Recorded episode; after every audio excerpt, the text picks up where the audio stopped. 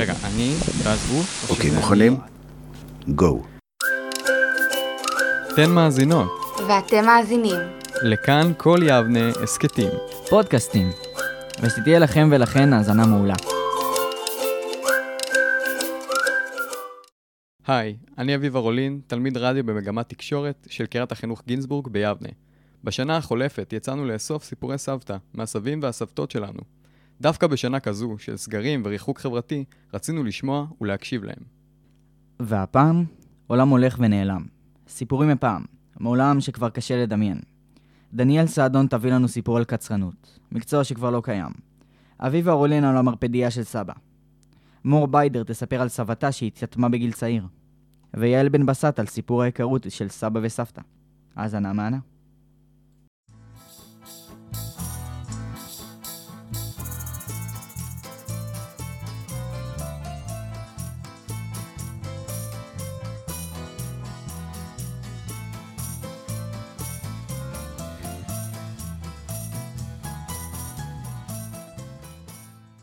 שלום לכולם, כאן דניאל סעדון, והיום אראיין את אבא שלי, משה סעדון, על הקצרנות בה עבדה סבתי, מרוזית זיכרונה לברכה בעברה. היא עלתה מתוניס ב-אלף תשע מאות שישים ואחת, והיא עבדה בקצרנות, ואין מלאכה כזאת היום, אז קודם תספר לנו בבקשה מה זאת קצרנות. קצרנות זה מקצוע ייחודי, זה שיטת אה, כתיבה בקודים, אשר מתמצתת את uh, משפטים ארוכים. אוקיי, okay, uh, מה אתה רוצה לספר לי על סבתא? סבתא uh, עלתה מתוניס בשנות ה-עשרים לחייה, uh, שזה היה בשנות ה-שישים. התמקמה ב- בעיר דימונה, כל המשפחה התמקמה שמה, והיא הלכה לעבוד בכור, בכור האטומי. היא הייתה חלק מצוות שמקים, uh, השתתפה בצוות ההקמה של הכור. במקצוע שלה היה שם קצרנות, היא הייתה מתרגמת את, ה, את הספרים שקיבלו מהצרפתים, שעזרו לנו לבנות את הכור. היא הייתה מתרגמת אותו ומעבירה את כל החומר לצוות ההקמה. מגניב מאוד. היא אהבה את המקצוע הזה? אני חושב שהיא מאוד אהבה אותו. נאלצה לעזוב אותו לאחר שהתחתנה. ועברה ל... לרמלה מדימונה, היא נאלצה לעזוב אותו, והיא עברה לעבוד ב... היא הייתה כל כך טובה שהם העבירו אותה לעבור ב... בקריה. היא הייתה עבדה בבור, במשרד הביטחון בקריה. איך היא סיפרה לכם את זה במשפחה? שהיא עבדה במשהו שהוא כל כך חשוב? לימים שגדלנו, היא סיפרה לנו את כל זה. היינו שואלים אותה במה, אבל היה לה בבית כל מיני, היו לה גביעים ותמונות. עם כל מיני אלופים בצהל, עם שמעון פרס שהיה שם מנהל ההקמה. אז היא סיפרה לכולם, שבתות בעיקר, היינו יושבים והייתה מספרת לנו חוויות. ושאלה אחרונה, מה היית אומר לה אם היית איתה יום לפני שהיא עלתה לארץ? הייתי מחזק אותה לעלות לארץ, אם גם ככה הייתה ציונית ומאוד רצתה לעלות, היא סיפרה לנו את זה, שמאז שהם היו קטנים הם כל הזמן חלמו לעלות לארץ ישראל. אני הייתי רק מחזק אותה לעשות את זה.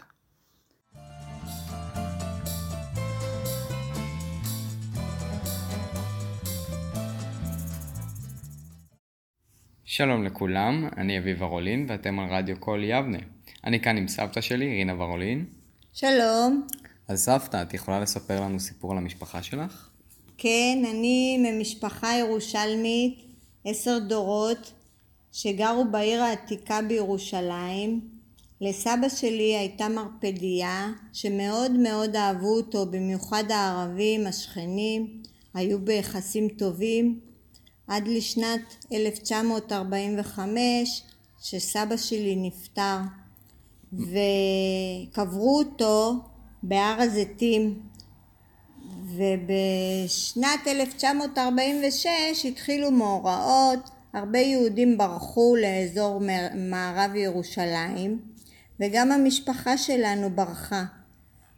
את סבא שלי, שקברו אותו בהר הזיתים, אז נותק הקשר ולא יכולנו ללכת לבקר אותו בבית קברות, ובשנת אלף תשע מאות שישים ושבע פרצה מלחמת ששת הימים וכל האזור של ההר נכבש בחזרה, כל אזור מזרח ירושלים, וזה הפך בשליטת ישראל. אז חזר הקשר לקבר, אתם חזרתם לנסות למצוא את הקבר? כן, עד אני הייתי בת שתים עשרה, נסעתי עם אבא שלי לחפש את הקבר, והוא זכר שהקבר שלו היה אמור להיות מול מסגד אל-אקצא, וחיפשנו, היה כאב עצום בגלל שראינו מלא קברים. הירדנים גם הרסו את הבית קברות, קרה משהו בין לבין? הרסו את מלא קברות, הרסו, עשו כביש וחצו את הבית קברות, חלק למעלה בהר וחלק למטה. ומאוד קיווינו למצוא את הקבר של סבא שלי, ולפי המקום שאבא שלי זכר שהוא היה קטן, הוא מצא את הקבר. ומה היה המקום הזה? בהר הזיתים, המקום היה מוזנח, מלא מצבות שהירדנים עשו את זה, עשו גדר מהמצבות של היהודים. הרבה אנשים היו, לא מצאו את הקברות של הקברים של ההורים שלהם, ואנחנו מצאנו את הקבר של סבא שלי מוזנח, וכל כך שמחנו. אחרי כמה שנים גם סבתא שלי נפטרה, וקברנו אותה גם בהר הזיתים. וזה כל הסיפור. תודה סבתא.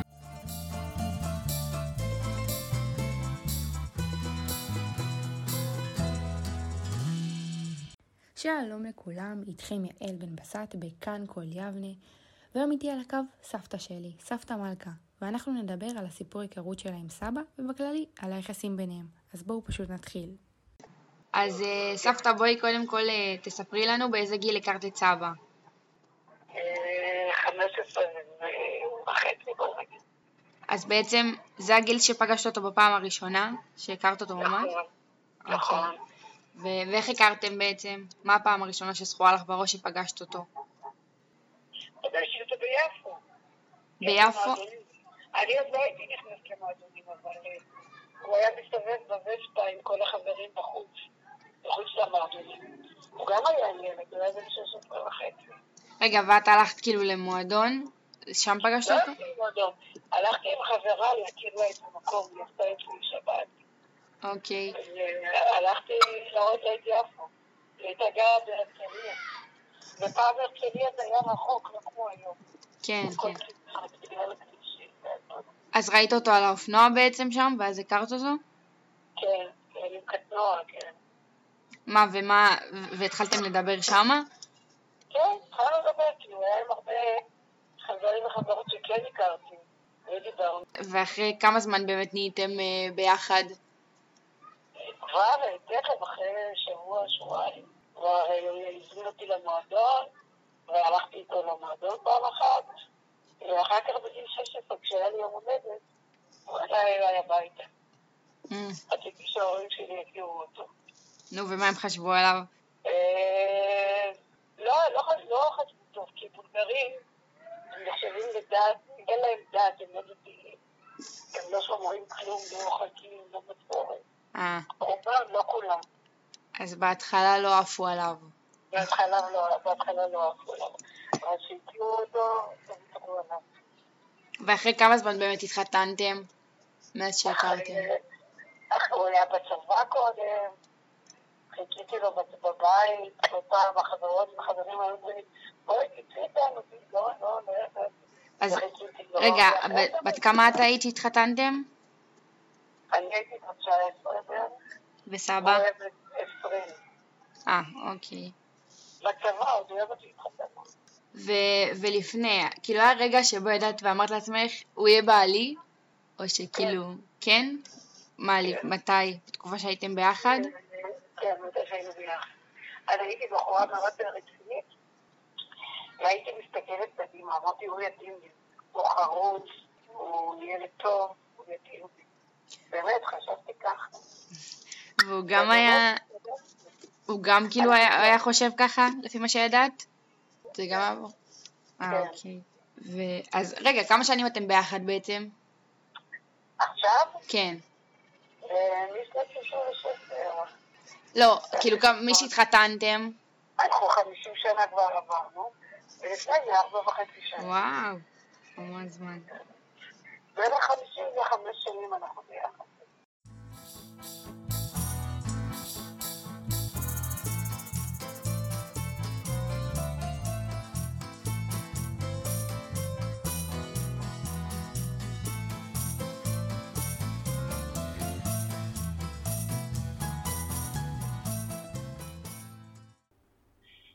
אנחנו היינו משפחה, אימא זאת אתי ואבא זה סנדר ושבתא יוכבד ואני פחה ואחותי מינה, גרנו בחולון.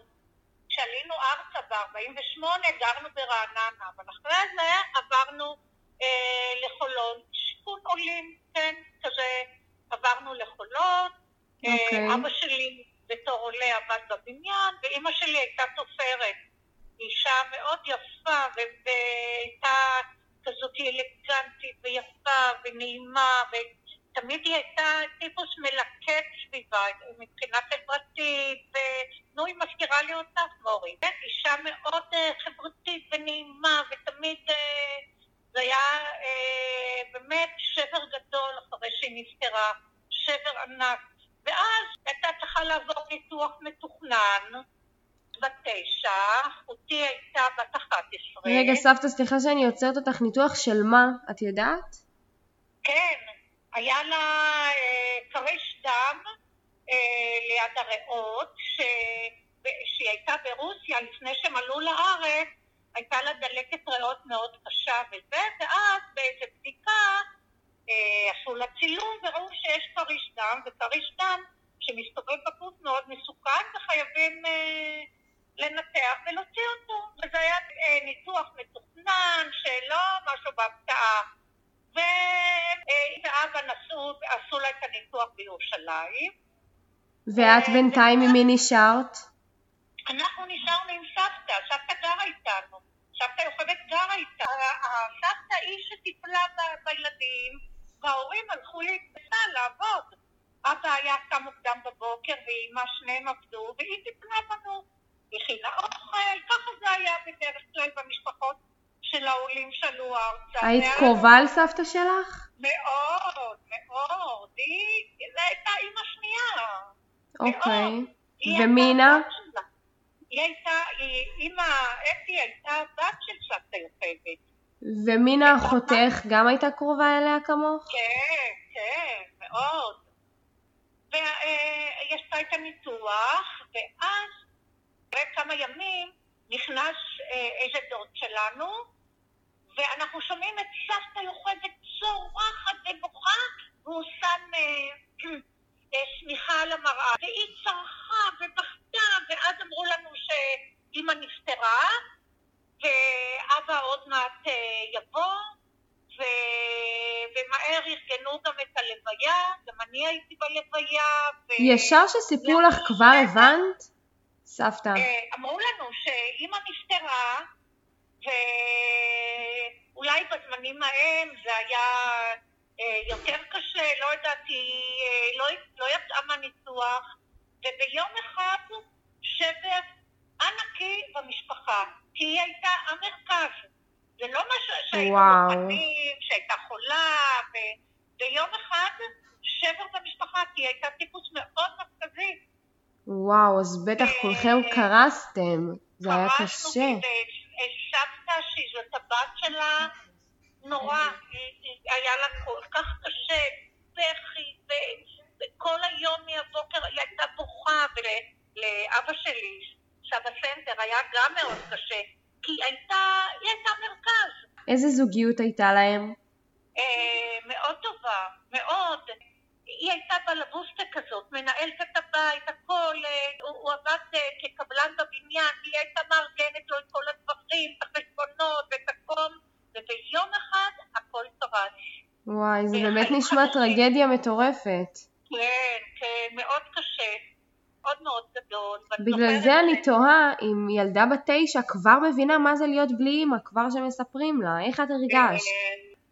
כל השבעה לא הלכתי לבית ספר, והיינו, המשפחה מאוד, משפחה מסורתית, אבא היה הולך לבית כנסת, וזה, אז כל יום חזרתי לבית ספר, ואני זוכרת שהמורה ביום הראשון קראה לי, לפני כל הכיתה, ככה אני ממש זוכרת את זה, שאני אספר מה קרה וזה, וכל היום היא נתנה לי תשומת לב כזה.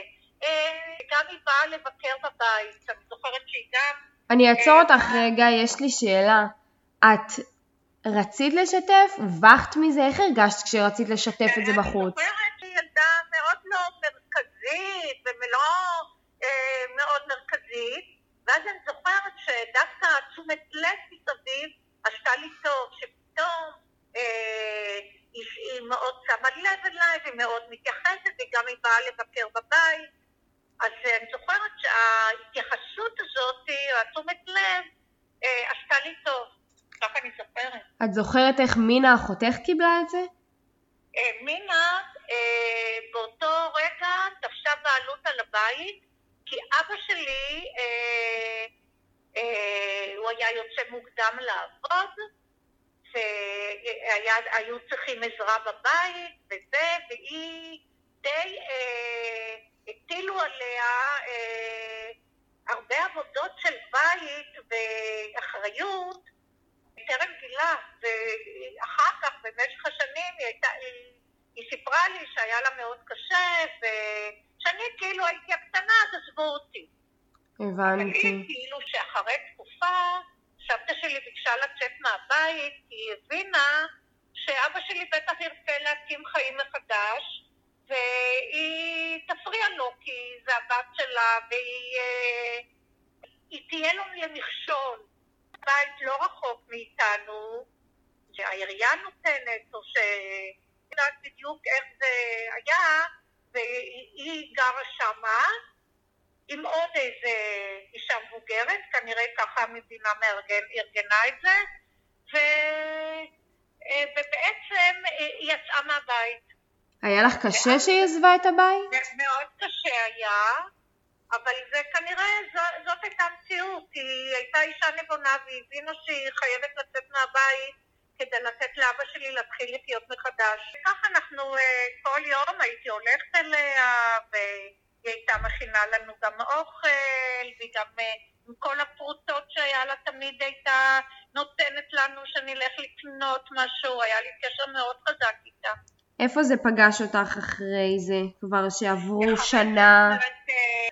אני רציתי לצאת מהבית, כי היה בית עצוב וקשה, וגם אבא שלי התחיל... לחפש נשים שתיר אותם כדי להתחיל חיים מחדש, וזה היה שלב מאוד מאוד קשה, זה היה אחרי שנים, זה לא היה באותה שנה. נכון. זה לא היה ישר, כן? אחרי כמה שנים. השאלה שלי הייתה זה שאחרי כמה שנים שכבר את מבינה את המוות שלה ואת מבינה את האובדן, האם זה שוב פעם פגש אותך איפשהו? אבא נפטר, כבר הייתי משפחה עם שני ילדים, וכשסבתא נפטרה, גם כן, כבר אה, הייתה לי משפחה וכבר לא הייתי ילדה. האמת סקרן אותי לדעת, כשאבא שלך התחיל להתקדם מאמא שלך כביכול, אה, ולנסות לצאת עם נשים, איפה זה פגע בך? היה לך איזשהו רגש כלפי זה? לא, זה היה מאוד קשה את זה, מאוד קשה. כי כן, אנשים לא היו לטעמנו ולא באה מאוד קשה, גם לי וגם לאחותי, היה לנו מאוד קשה. אז לא הכרתן אותן ממש? הכרנו אותן, כי הוא הביא אותן לגור אצלנו. הלכתי לחברת נוער בעין השופט, ואז זה הקל עליי, כי רק הייתי באה פעם, ואני לא כל כך הייתי מעורבת, ועל ועל זה גם, כאילו, לא כעסים, אבל כאילו, אני לא הייתי מעורבת בחיים שלה, והדברים האלה היו יותר קשים. ודווקא מעניין אותי עלייך, איזה קשר היה לך עם אבא שלך אחר כשאמא שלך נפטרה? לא קשר אחר, אבל זה לא, זה לא קשר שאני רואה שיש היום במשפחות. תמיד הוא היה מאוד נדיב, תמיד מה שהייתי רוצה, הוא היה אחר כך גם שחזרתי ועברתי לעין השופט וזה, הוא היה בא באוטובוס לבקר אותנו, ומה שרציתי הוא היה קונה, וגם בילדותי, כשהייתי אומרת, אבא תביא לי את זה, הוא היה מביא לי, ותמיד כסף. כל ביקור הוא היה משאיר כסף כדי שיהיה לי. סבתא, את היית עצובה הרבה? לא, לא. זאת אומרת, הייתי עצובה כשאני לבד לפעמים, כאילו במיטה, בבוכה, הייתי כותבת, מאוד אהבתי את זה. ואיך העסקת את עצמך אחר הצהריים ודברים כאלה, כשסבתא שלך כבר יצאה מהבית ואבא שלך עובד, איך התנהלו החיים שלך אז? אני הלכתי לתנועת נוער, הייתי בשומר הצעיר, הייתי בשומר הצעיר, ובאיזשהו שלב אבא קנה לי אופניים, והייתי נוסעת עם האופניים, הייתי נוסעת עם אופניים לשומר הצעיר, והייתי חברותית, והיו לנו גם עם הכיתה, מסיבות כיתה כאלה, וכל יום שישי, היינו אה, מתכנסים, ומין, אה, לא זוכרת המילה, היינו מתכנסים בכיתה, בחולון, ורוקדים, אה, ולא, היו עושים מעגל, מעגל של הילדים, והיינו רוקדים, בן לוקחת, ובת לוקחת, והרב, להתחתן. אז משם גיליתי מה זה קיבוץ, ו... כשהיית קטנה יותר, איך הקשר שלך היה עם מינה אחותך? אה... לא, אנחנו לא בקטע של חברות, לא, לא בקטע, אבל של, של משפחה, של משפחה תמיד, אה, אה, תמיד היה קשר מאוד טוב, תמיד הם, אה, אה, אה, היה קשר מאוד טוב, אבל לא של חברות שיוצבים ומספרים, כל אחד היה לו את החברות שלו ו... האמת עניין אותי לשאול אותך, איך את חושבת שזה פוגש אותך היום, בתור מי שאת? אמרתי לך, זה להיות עצמאית, לא להיות תלותית, וגם לתת אהבה, המון אהבה לקרובים שלך, לילדים ולנכדים, ולהיות נדיבי. הכי הכי הכי בעיניי זה המשפחה. אין, לא צריכה כסף לכלום, רק לתת לילדים ולאהוב אותם כמה שיותר, ולראות שהם מאושרים, ול... מכל קושי צריך להבין, לא להתרסק, אלא שיש חיים אחרי. ומזה למדתי הרבה.